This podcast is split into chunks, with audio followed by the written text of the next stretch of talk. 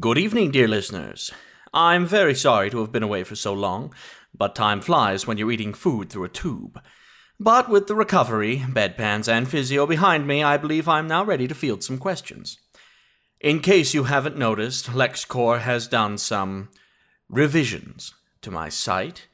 Apparently, there was some red tape attached to my rescue, and now I'm locked in a year long contract with LexCorp. Que sera, sera. I shan't bother you with the details, but I won't fight it, as I can actually afford to go legit for the time being, until my desire for grand scale mischief invariably lands me in another sticky situation.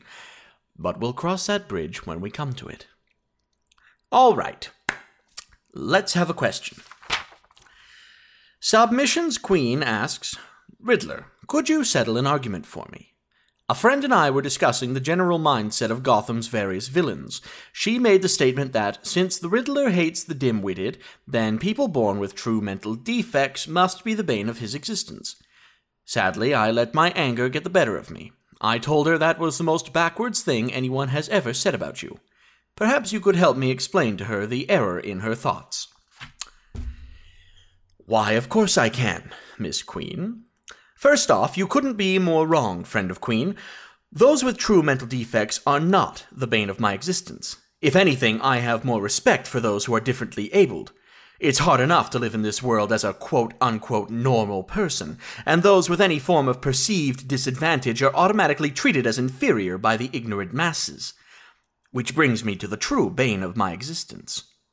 It's no secret that I do not suffer fools lightly, but those who are both wilfully ignorant and proud of it are worthy of every ounce of scorn I have at my disposal. We live in a time where enlightenment should be commonplace, and yet the lowest common denominator is still the loudest voice in the room. People are afraid to come across as too intelligent for fear of being ostracized or excluded, and that sickens me. Anyone who takes pride in their idiocy should be shot in the head twice, just to make sure. Those with true mental defect have enough to deal with without thinking that the Gotham rogues have issue with them. For shame, friend of Queen.